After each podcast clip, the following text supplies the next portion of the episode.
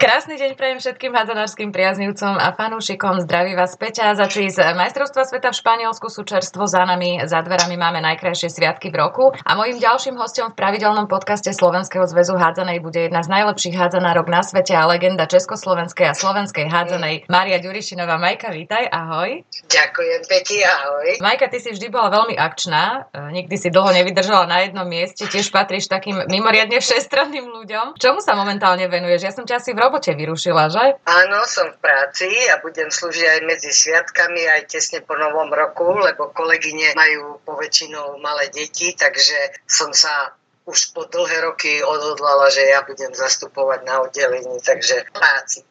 Ja ťa chcem za kolegyňu. Ty si zlatá. by bolo. Áno, áno. A kde pracuješ, keď sa môžem opýtať? Samozrejme, môžeš, Peti. Ja som už asi typujem 15. rok v sociálnej poisťovni. Aha. Hneď ako bolo zriadené vlastne zákona o sociálnom poistení, úrazové poistenie, tak e, môj pán riaditeľ ma poveril, že som sa stala vedúcou oddelenia úrazových ren. To bolo niečo úplne nové. A po dlhých, dlhých rokoch som požiadala o uvoľnenie. Stala som sa len referent, teda v dobrom referentkou, likvidátorkou a mám tú prácu mimoriadne rada a veľmi si ju užívam. Ty si si našla aj čas na sledovanie majstrovstiev sveta hádza rok? No samozrejme. Tvoje zápasy, čo si komentovala, to som sa vyslovene tešila. Nechcem byť zlá, ale keď cez víkend začal komentovať kolega, tak hneď som volala Janke Stašovej, že a prečo Peťa nekomentuje, ale bol aj on výborný. No videla som pár zápasov. Veľmi, veľmi ma mrzelo, že naše dievčatá dopadli tak, ako dopadli, ale je to každá skúsenosť. Po dlhých rokoch si myslím, že opäť e, bolo vidieť jedno celkom dobré, slušne sa vyvíjajúce sa družstvo. Škoda len, že to finále toho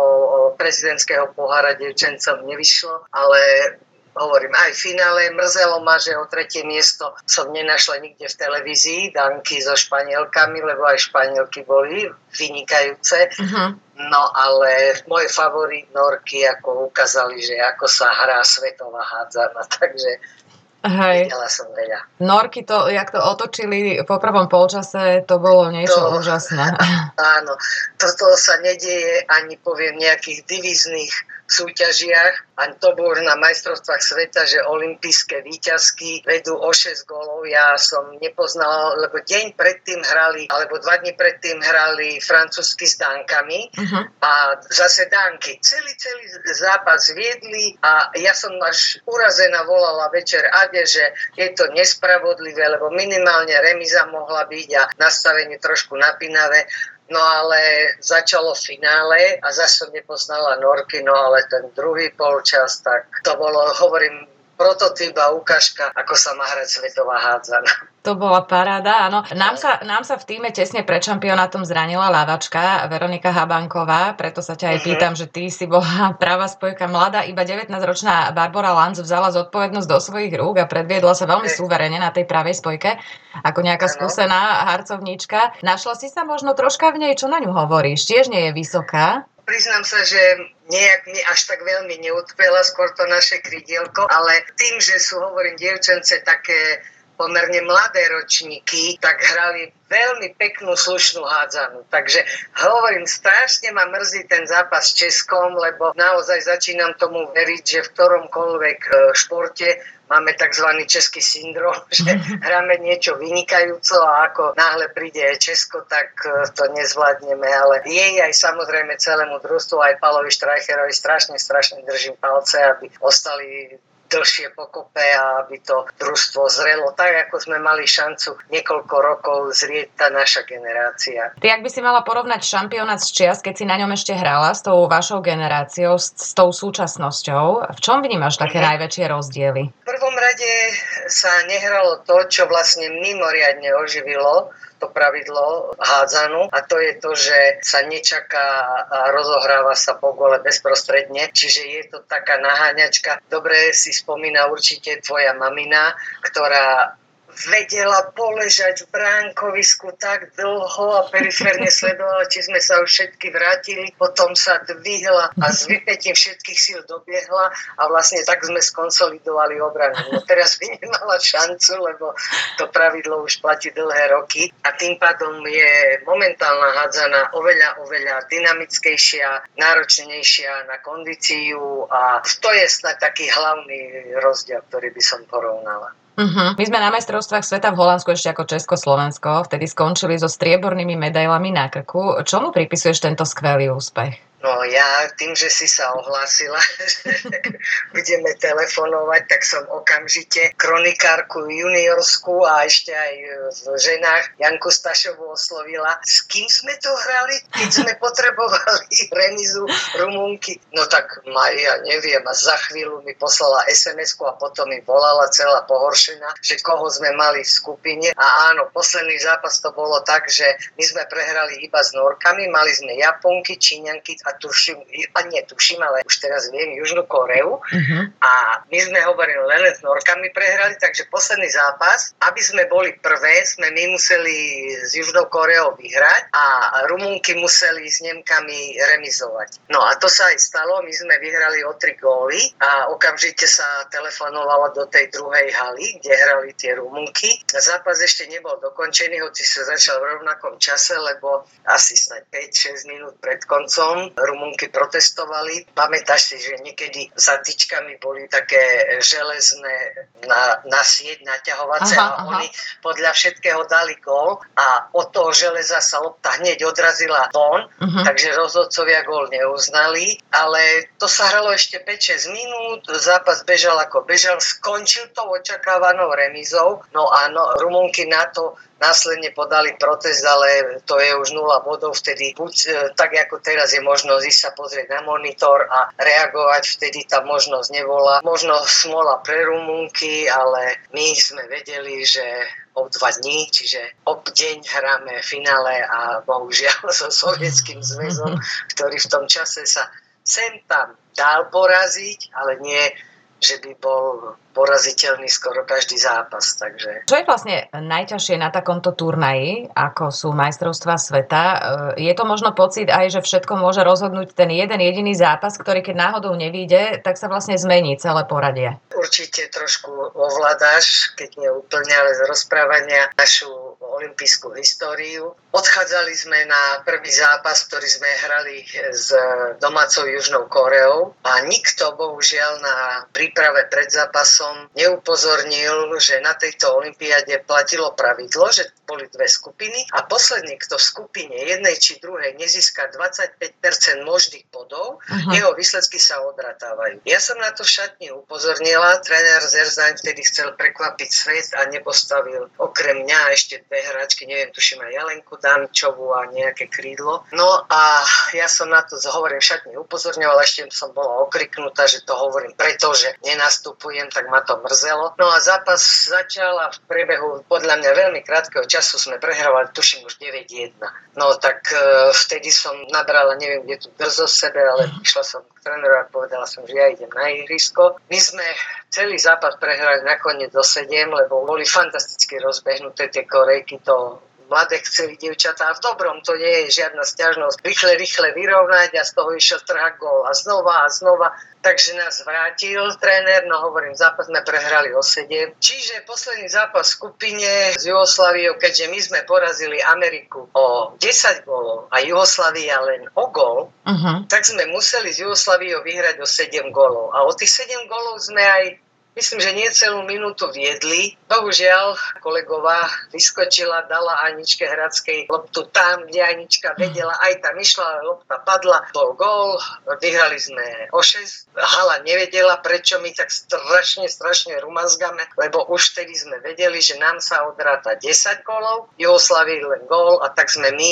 odišli, nie že jeden zápas vrtne, ale ten jeden jediný gól vlastne nás odsudil hrať o 5. až 8. miesto. Všetci všetky zápasy sme ďalej vyhrali.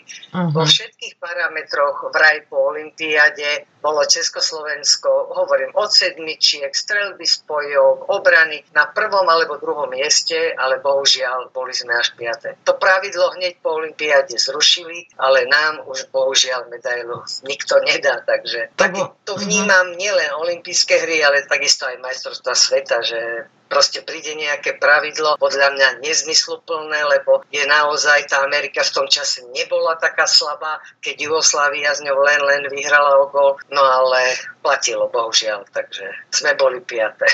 To je hrozná smola, hej. No, no. To, to, to sú presne tie veci, na ktoré už sa potom história pýtať nebude, že sa už len bere do úvahy. Áno, áno.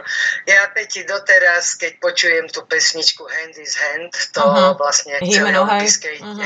dedine hralo a stále keď si sa išla napapať do tých boxov, tak tam tak tlme nehral. Po dlhých, dlhých rokoch, keď začujem tú pesničku, ver, never, stále sa mi tlačia slzy do očí a hovorím, no, je, uh-huh. je to za nami, je to v úvodzovkách len športová tragédia, teraz keď človek vníma všetko, čo sa deje, ale myslím si, že 99% kolektívu podriadilo tým hrám všetko, súkromie, svoje pracovné povinnosti a tak ďalej a napriek tomu sme len úvodzovkách piate. Aký to je pocit môcť, byť, môcť zažiť olympijské hry? Lebo to je asi sen každého športovca a to nie je len v podstate o tých športových e, záležitostiach a výkonoch tam, ale celkovo sa tam budujú priateľstva, kontakty.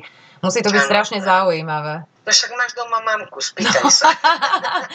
Áno, Peti, máš svetú pravdu. Už len to, že napríklad na zahájenie ceremoniálu sme čakali ako v takom podchode na takom zoradisku a strašne okolo behali ľudia a my teda také, že, že by nás tak poznali a tak. A až potom, keď sme sa otočili, tak uh, myslím, že na Olympiade prvýkrát som hral Dream Team Ameriky basketiaci, uh-huh. tak každý sa s nimi išiel fotiť, tak aj my.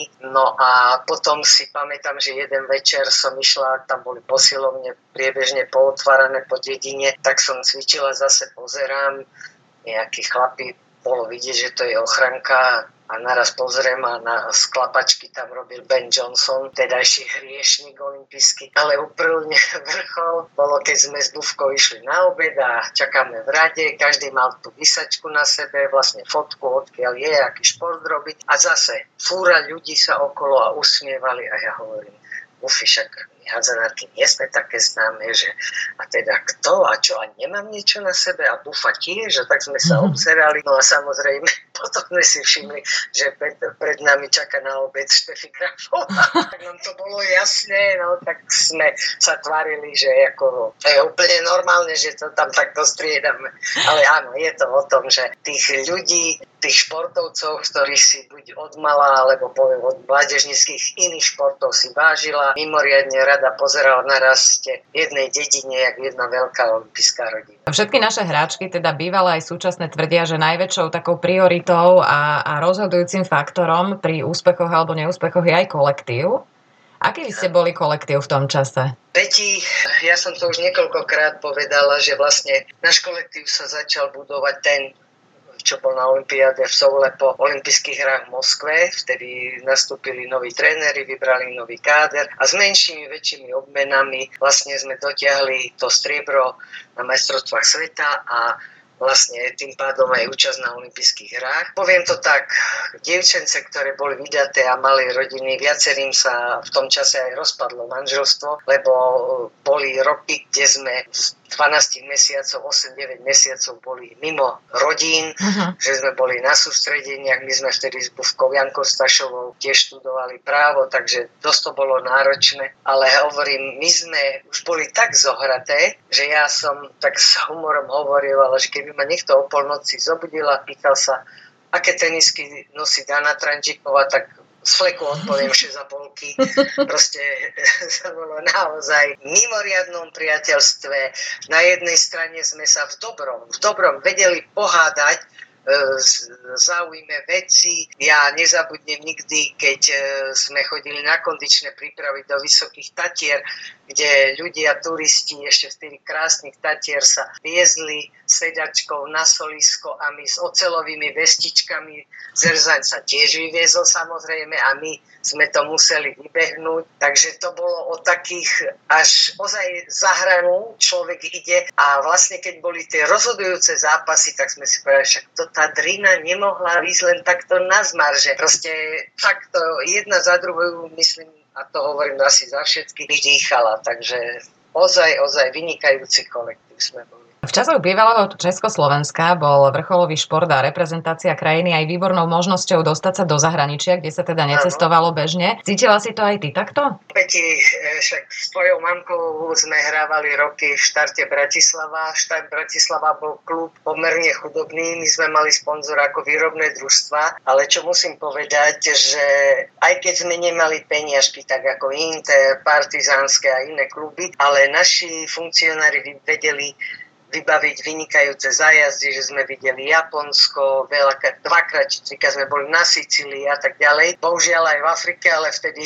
sme my s Jankou museli plniť nezmyselné v úvodzovkách reprezentačné povinnosti v kúpeloch, takže sme necestovali. Ale áno, kým som bola juniorka, tak sme chodili na zápasy do socialistických krajín, do NDR, v Rumunsku sme často boli v Sovietskom sveze a zrazu naozaj videli sme tú Áziu, Olympiádu v Sovle, veľakrát sme boli v Norsku.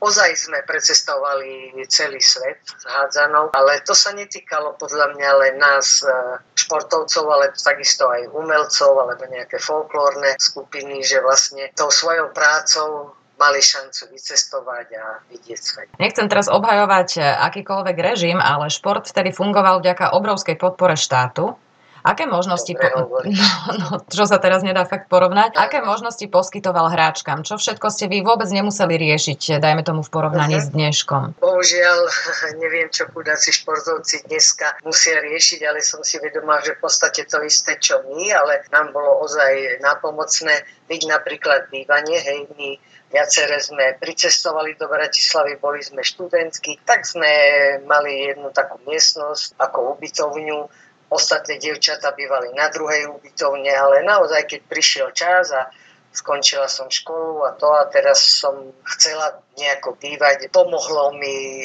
telovýchova, že som získala jednoizbový byt. Uh-huh. Neviem, či teraz je možné, aby neviem, olimpijský výbor sa zasadil, aspoň čo vidím chalani horšonovci a tak každý si stáva svoje domčeky. Čiže finančne asi, keď sú úspešní, si dopomôžu na to, že môžu bývať, ale my sme, hovorím, v tom čase aj sa stravovali za vlastné peniaze, ale pravdu máš v tom, že nešlo o nás alebo len o reprezentantky. Teraz to otočím naozaj na súčasnú dobu, že v tom čase fungovalo strašne dobre a myslím si, že dokonca aj raz nejaká návšteva z Dánska boli úplne ohúrení tým, ako u nás fungujú strediska talentovanej mládeže. Uh-huh. Boli vyberané talenty, boli podporované, prípadne aj rodičia, keď na to rodičia finančne nemali, bolo im pomožené tak, že v podstate vedeli ich presťahovať či už do, ne, do Košic alebo takto, aby ten mladý človek nebol sám a proste naozaj sa pomáhalo všemocne, čo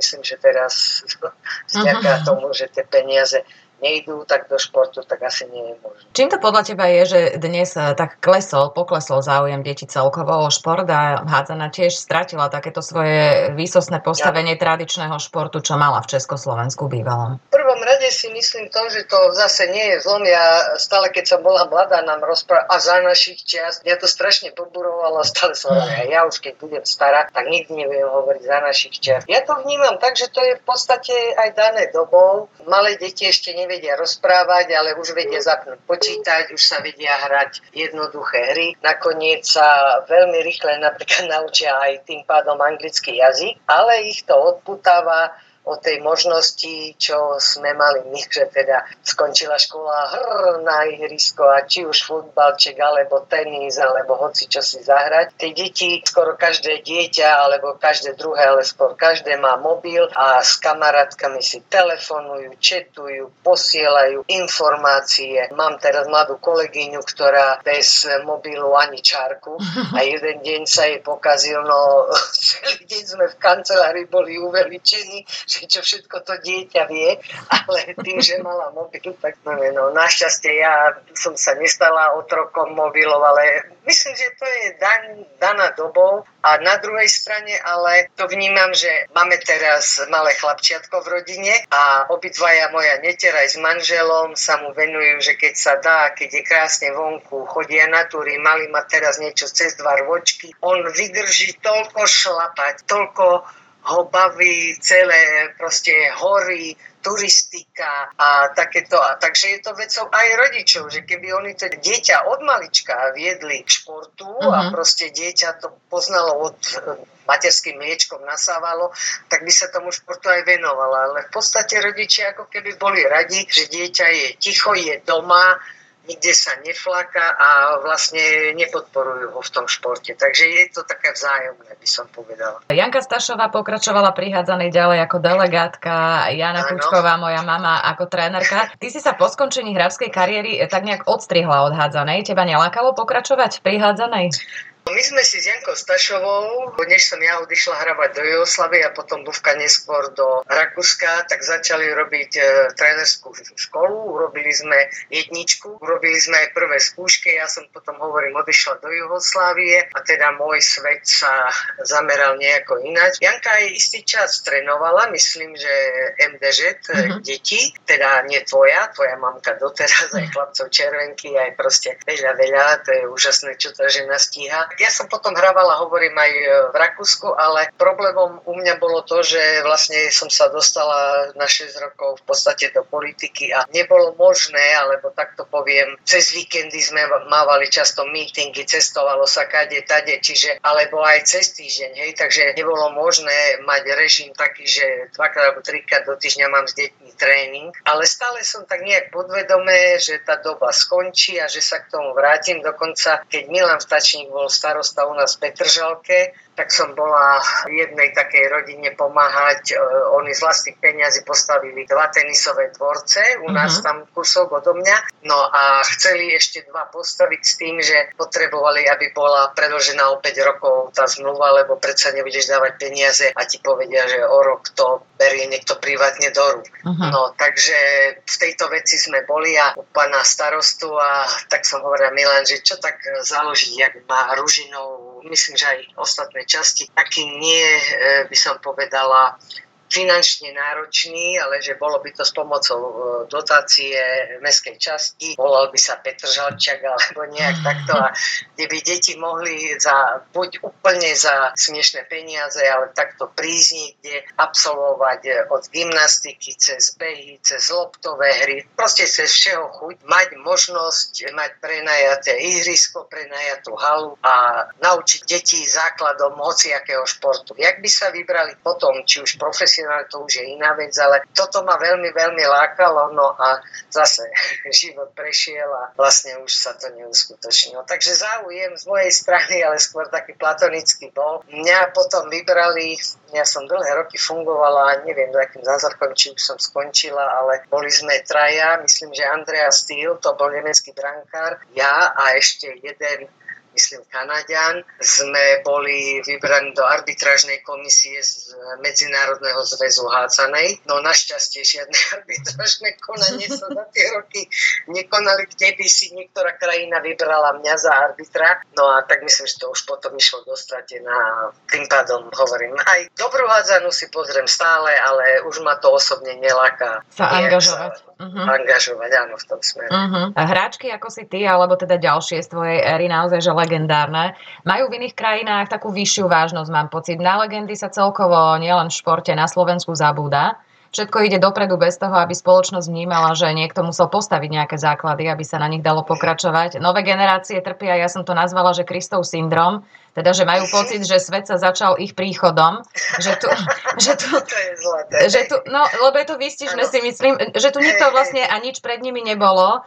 Spoz, spoznávajú teba ešte ľudia napríklad na ulici, že spomenú si fanúšikovia, že teda Mária Ďurišinová to mimoriadne ale prekvapujúce, lebo ja som ten typ toho vrcholového športovca, nebudem tie superlatívy, čo ty pekne o mne rozprávaš, ale proste ja som žila a žijem nadalej v Petržalke, v dvojizbovom byte. Ja nemám na syndrom nejakého, poznám viacerých a nebudem menovať mm-hmm. od a tieto, že ako náhle jeho nikde nemenujú, tak urazený a celú recepciu je schopnú pokaziť. Ja to berem skôr stále z tej stránky, že keď si spomenú, tak žasnem, že vedia vôbec, ale spomeniem som tu v robote, kde pracujem, tak veľa ľudí napríklad ani nevedelo, hej, kto som, čo som.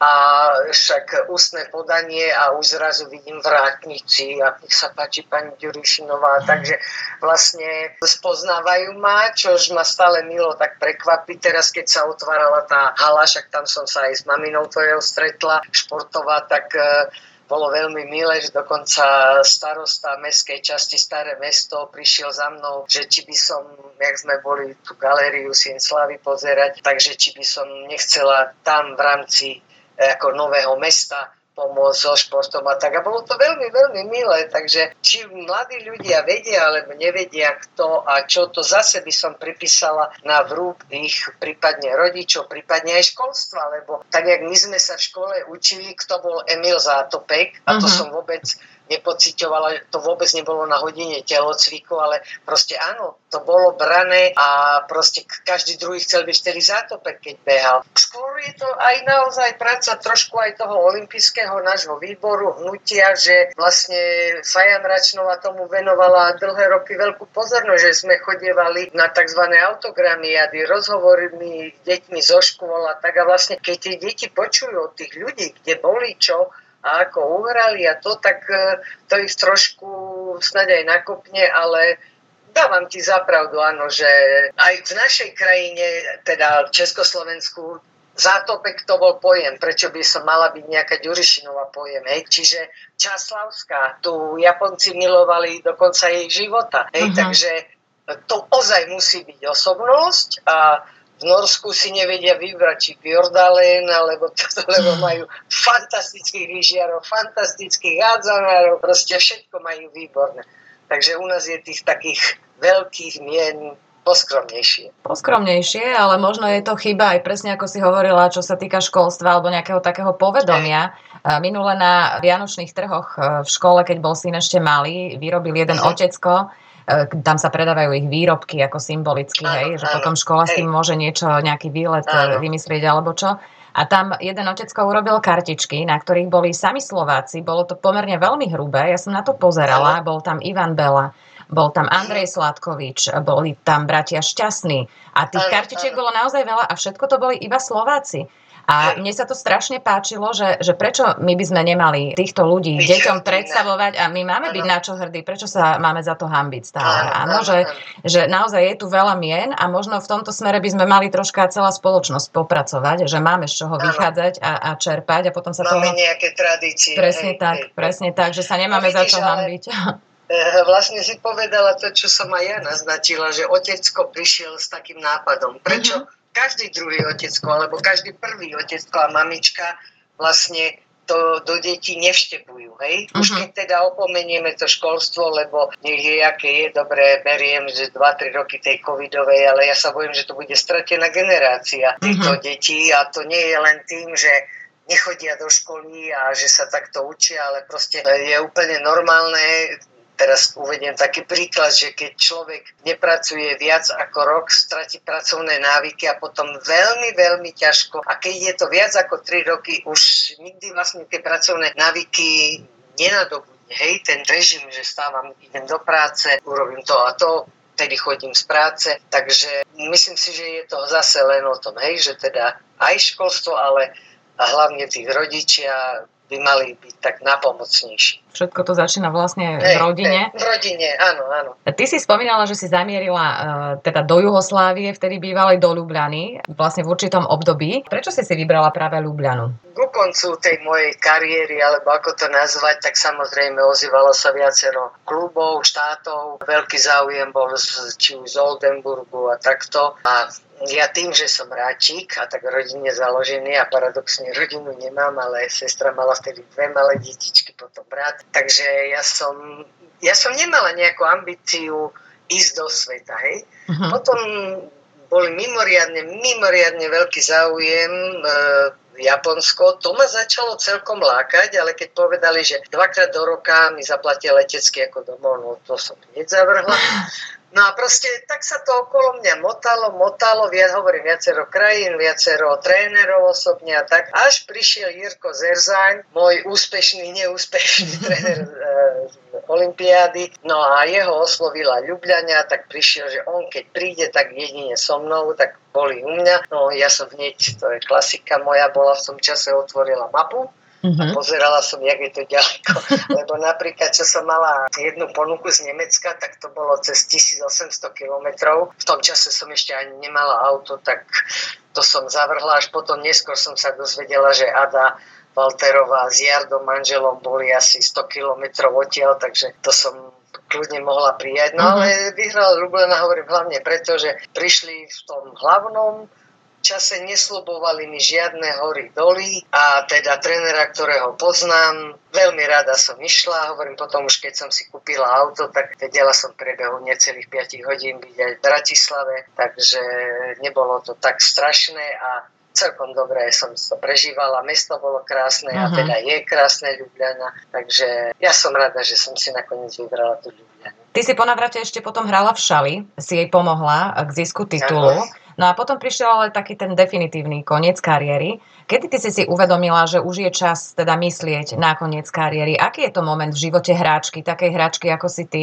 To zase, keď som sa vrátila v Ljubljane, tak som si hovorila, vyštudovala som právo, chcela som sa venovať nejakej oblasti, oblasti práva. Keď som ja študovala, tak neboli tzv. špecializácie, hej, že trestné právo alebo tak. A zase v tom čase prišiel Dušan Daníš, druhý môj reprezentačný tréner a tiež ma teda presvedčil, že maj poď ešte rok do šale, takže v podstate ja som každé ráno cestovala vláčikom, zmrznutým koľkokrát na, trén, na tréning na 9 a potom druhý o jednej. Šali áno, uhrali sme titul, tiež sme boli výborný kolektív. Vedela som, že to sa dalo tak vydržať rok. Pre mňa to už bola ozaj len taká pikoška, alebo proste taká zábavka.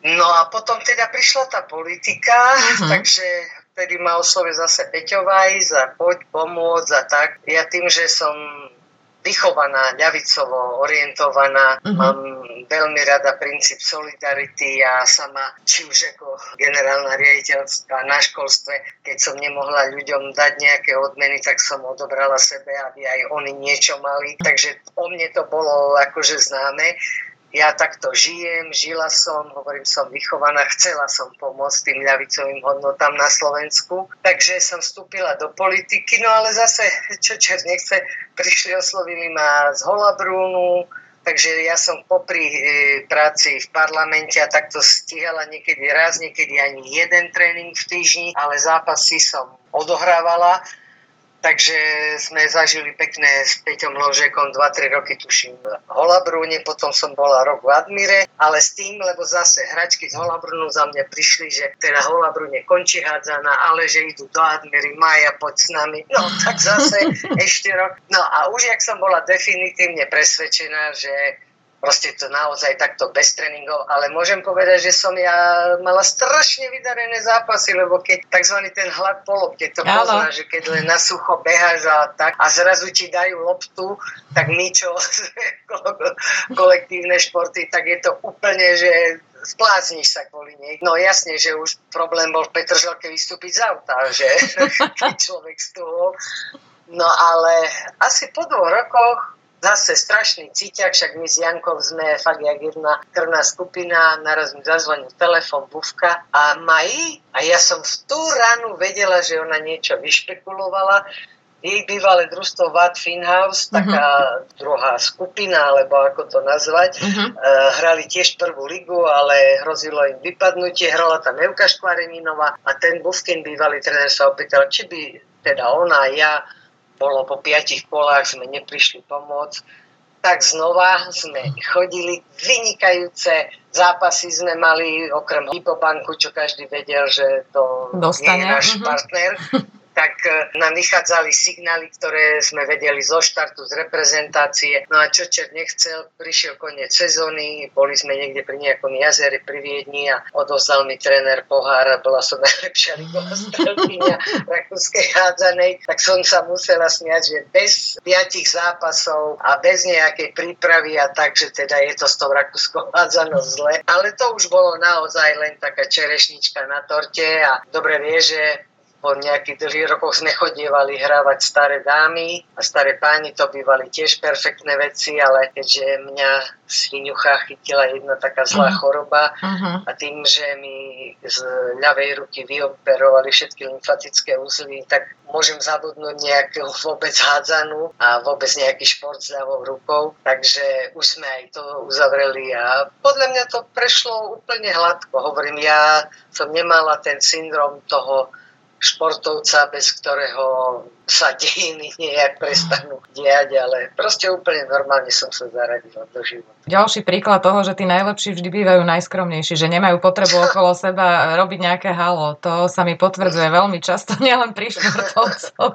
Ďakujem, Peči. Poďme ešte možno k tej tvojej no. nepríjemnej chorobe, ktorú si naznačila. My sme sa vtedy všetci strašne zlakli, ja si to pamätám. Mm. Takí sme zostali vystrašení. Ty si ale ukázala zase, že si bojovnička, že nehodláš teda prehrávať ani mimo ihriska. V akej fáze vlastne tvojho života prišla táto udalosť? Išla som na úplne bežnú ginekologickú kontrolu s tým, že trošku som už tušila, že sa niečo deje, lebo mala som mať tak tesne 50 e, a ako keď si v prechode, tak sa potíš, hej? Ale uh-huh.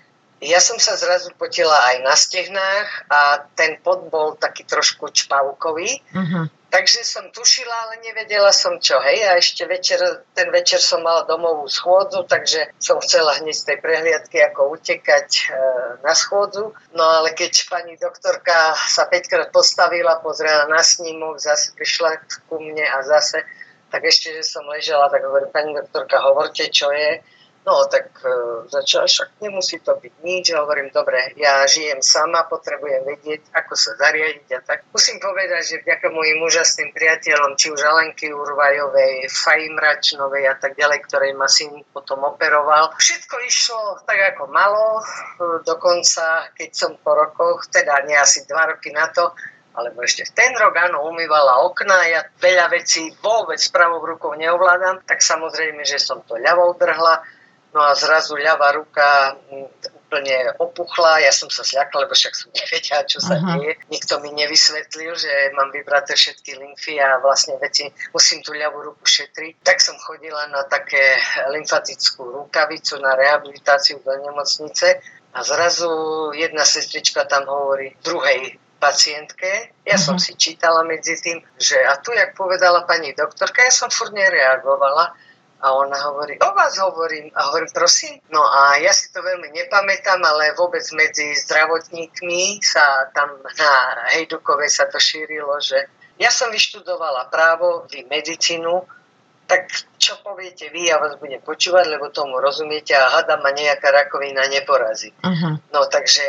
oni, proste je to všetkým ľuďom to vrele odporúčam. Je to na 90% o nastavenie v hlave. Ja som už mala chorú mamičku v tom čase s obdobnou diagnózou, takže ja som nemohla jej priťažiť, nemohla som svojmu okoliu priťažiť. Viem, že strašne veľa ľudí, a teda vás tam tiež k ním, ktorí ma poznali a majú radi, že sa zľakli, lebo i ja som sa zľakla, hej, to mhm. odrazu ti povedia, že nevieš, či budeš týždeň, či dva, No ale hovorím, vďaka možno aj tomu postoju, vďaka vynikajúcim lekárom. Ja som potom ešte absolvovala jednu takú operáciu, kde mi také železa, lebo som to mala veľmi e, vnútri v prsníku, takú intenzívnejšiu radioterapiu. Nemala som oplešivieť, ale moje telo zabojovalo a oplešivelo, lebo som mala taký typ e, chemoterapie.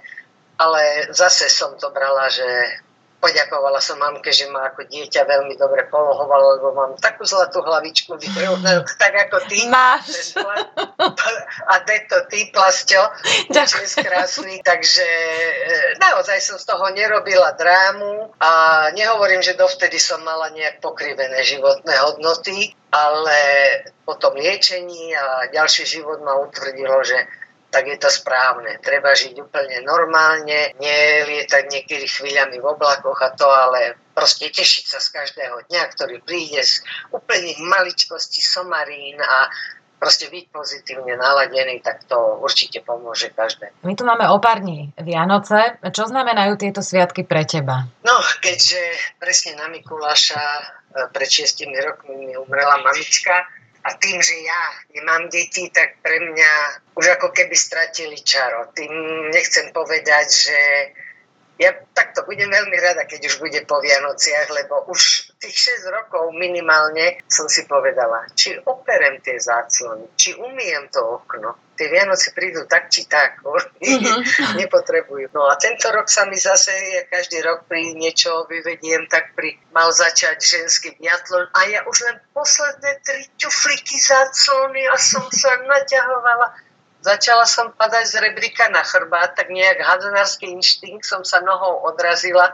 Padla som na brucho do takej uličky medzi stolík a ušiak, ale kolenom som trafila presne stolík Takže mám e, no proste veľkú dieru pod kolenom s ušou kože, e, mám to horúce, takže dúfam, že nejaký trombus nechytím. Ježiš, Ale hovorím, roky, rokuce to boli pre mňa pre, ako pre dieťa a snáď pre každého človeka okolo nás najkrajšie sviatky roku a preto hovorím, veľmi som rada, že teda môžem aspoň takýmto spôsobom umožniť mojim kolegyňam byť s tými deťmi, užiť si radovánky, keby bol sneh, e, proste byť s rodinou čo najdlhšie a niečo už nemáme rodinu, tak ostávame v práci, ale hovorím tým, že máme brat ma teraz dvoch malých chlapčekov, malých 6 a 5 uh-huh. Mhm. a teraz máme toho Emirka 2,5 ročného, ktorý keď od neho niečo vypýtaš a on ti nechce dať, nemôžeš, lebo by ťa buško bojel. veľmi, veľmi tak to na ňo rodičia, keď niečo chcel, tak teraz každému, keď ne, mužkovi ťa bojel. No, takže teraz mám premyslené už sa teším. Dneska som kúpila takú vianočnú čapicu. Ja tým, že som nerátala, že pôjdem sestre na Vianoce, ale mm-hmm. som myslela, že bude zase lockdown, takže každému som nakúpila ponožky a žreby, to kúpujem každý rok, mm-hmm. vianočnú lotériu, no a peniažky, aby si každý kúpil, lebo naozaj nezmyselné kupovať niečo, čo ten druhý asi nechce a veľmi nerada chodím po obchodoch, no a môj m malý bude môj pomocník. Tak na to sa veľmi teším, lebo on je strašne akčný a ja tiež, takže budeme taká vianočná dvojka. Áno, vy ste sa našli. No, určite. Po ženách prídu na rad teraz muži, čo sa týka hádzanárov. Uh-huh. Čaká nás už v januári. Február, nie? V januári, už 13. Ja, januára, už je to tu. Už no, no. Však to je tu, ču, ču, to, to je už naozaj veľmi, veľmi krátka doba, ten domáci európsky no. šampionát. Čo tento uh-huh. sviatok znamená pre krajinu? Ako môže zmeniť u nás to postavenie hádzané ako športu? No, Peti, pozri sa, uh, ty čak najlepšie to vieš, neviem, prečo mi dávaš takú otázku, ktorú vieš odpovedť, ale Stačilo, že Peťo Sagan urobil pár výsledkov prvých, keď si pamätáš, a v Turánu neboli bicykle nikde dostať. Mm-hmm. Proste národ sa zblbne. Čo mňa mimoriadne prekvapilo, že keď sa e, vlastne uvádzala informácia o tom, že budeme spolu s Maďarskom, myslím, ano. ne? Mm-hmm. No v Maďarsku sa k tomu vláda neskonale fantasticky postavila. Ľudia to vnímali lístky, problém nebol. Na Slovensku ako keby sa nič nedialo. Nám tu chýba takéto v tom dobrom slova zmysle poviem vlastenectvo, alebo tak, že preboha, veď moja krajina usporiadáva takéto kvalitnú súťaž. Dobre vidí, že v Nemecku hrávajú hádzanú na hokejových štadiónoch a ten je plný. Áno. Proste to povedomie o hádzanej, ale hovorím to, nemyslím si, že by to u nás bolo len o hádzanej, takže ja verím, že vlastne keď sa už tie samotné majstrovstvá začnú, že tí ľudia sa nejak ako prebudia a hovorím, vidím to tu aj v práci, že napríklad teraz, jak bolo to finále, čo sme sa bavili, uh-huh. tak ľudia o ktorých som ani nevedela, že teda vedia, kto som. Zrazu, pani Ďuršinová, pozerali ste, to bola pekná hádzana. Takže ja toto očakávam, že keď sa naši predstavia, myslím, že pred tromi rokmi tu boli volejbalové mm, ženské tie majstrovstva. To bolo no, naše super. No to chcem povedať, tak, tak zaujali, že zrazu prestal byť štadión prázdny a ľudia začali a hovorívalo sa o tom v práci a kade tade, takže ja chcem veriť a ozaj aj túžim potom, aby toto isté sa stalo s tou hádzanou. Uh-huh. Hádzanári aj makali, celé leto nemali ani prestávku, aj teraz hneď uh-huh. po Vianociach už sa opäť zídu doľaďovať formu, všetko teda prispôsobili naozaj tomu, aby ich výsledky boli čo najlepšie. Čo by si im ty poradila ako bývalá výborná hráčka v tejto fáze, takto tri týždne dá sa povedať pred majstrovstvami uh-huh. Európy? V podstate takto poviem, uh, jak ty hovoríš, že si to mladí ľudia, jaký si Kristov syndrom? Áno.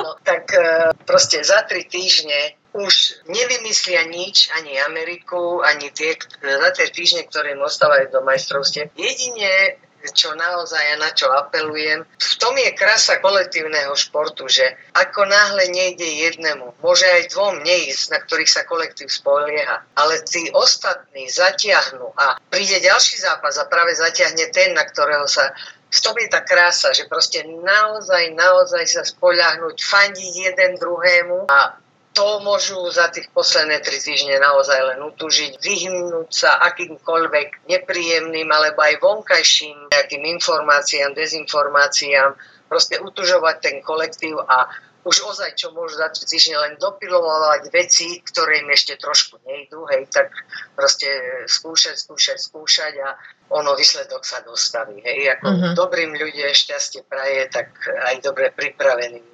chlapcom našim bude šťastný prijať. To si povedala pekne, to dúfame všetci, že teda to hey. takto bude, že, že postupíme z tej našej základnej skupiny. Maj, čo by si ty zaželala hráčom, hráčkam, fanúšikom, aj celej hadzanárskej rodine do nového roka? Ťažká otázka, ale zase pomerne jednoduchá.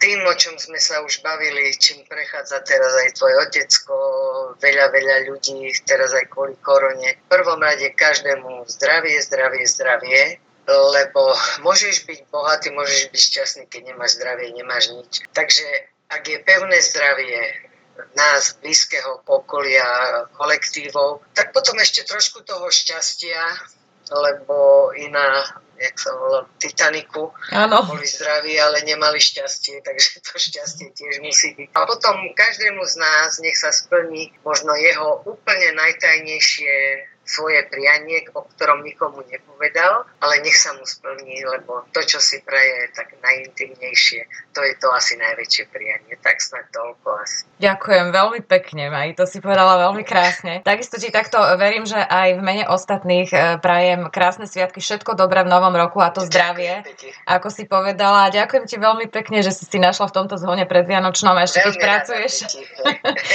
čas. A... Ja som kumbale a chodím s telefónom. Áno, viem si predstaviť. Taký archív tu máme, Áno, kde máš kľúč, kde, kde ťa nikto neruší. Ďakujem aj veľmi pekne a prajem ti úplne všetko najlepšie.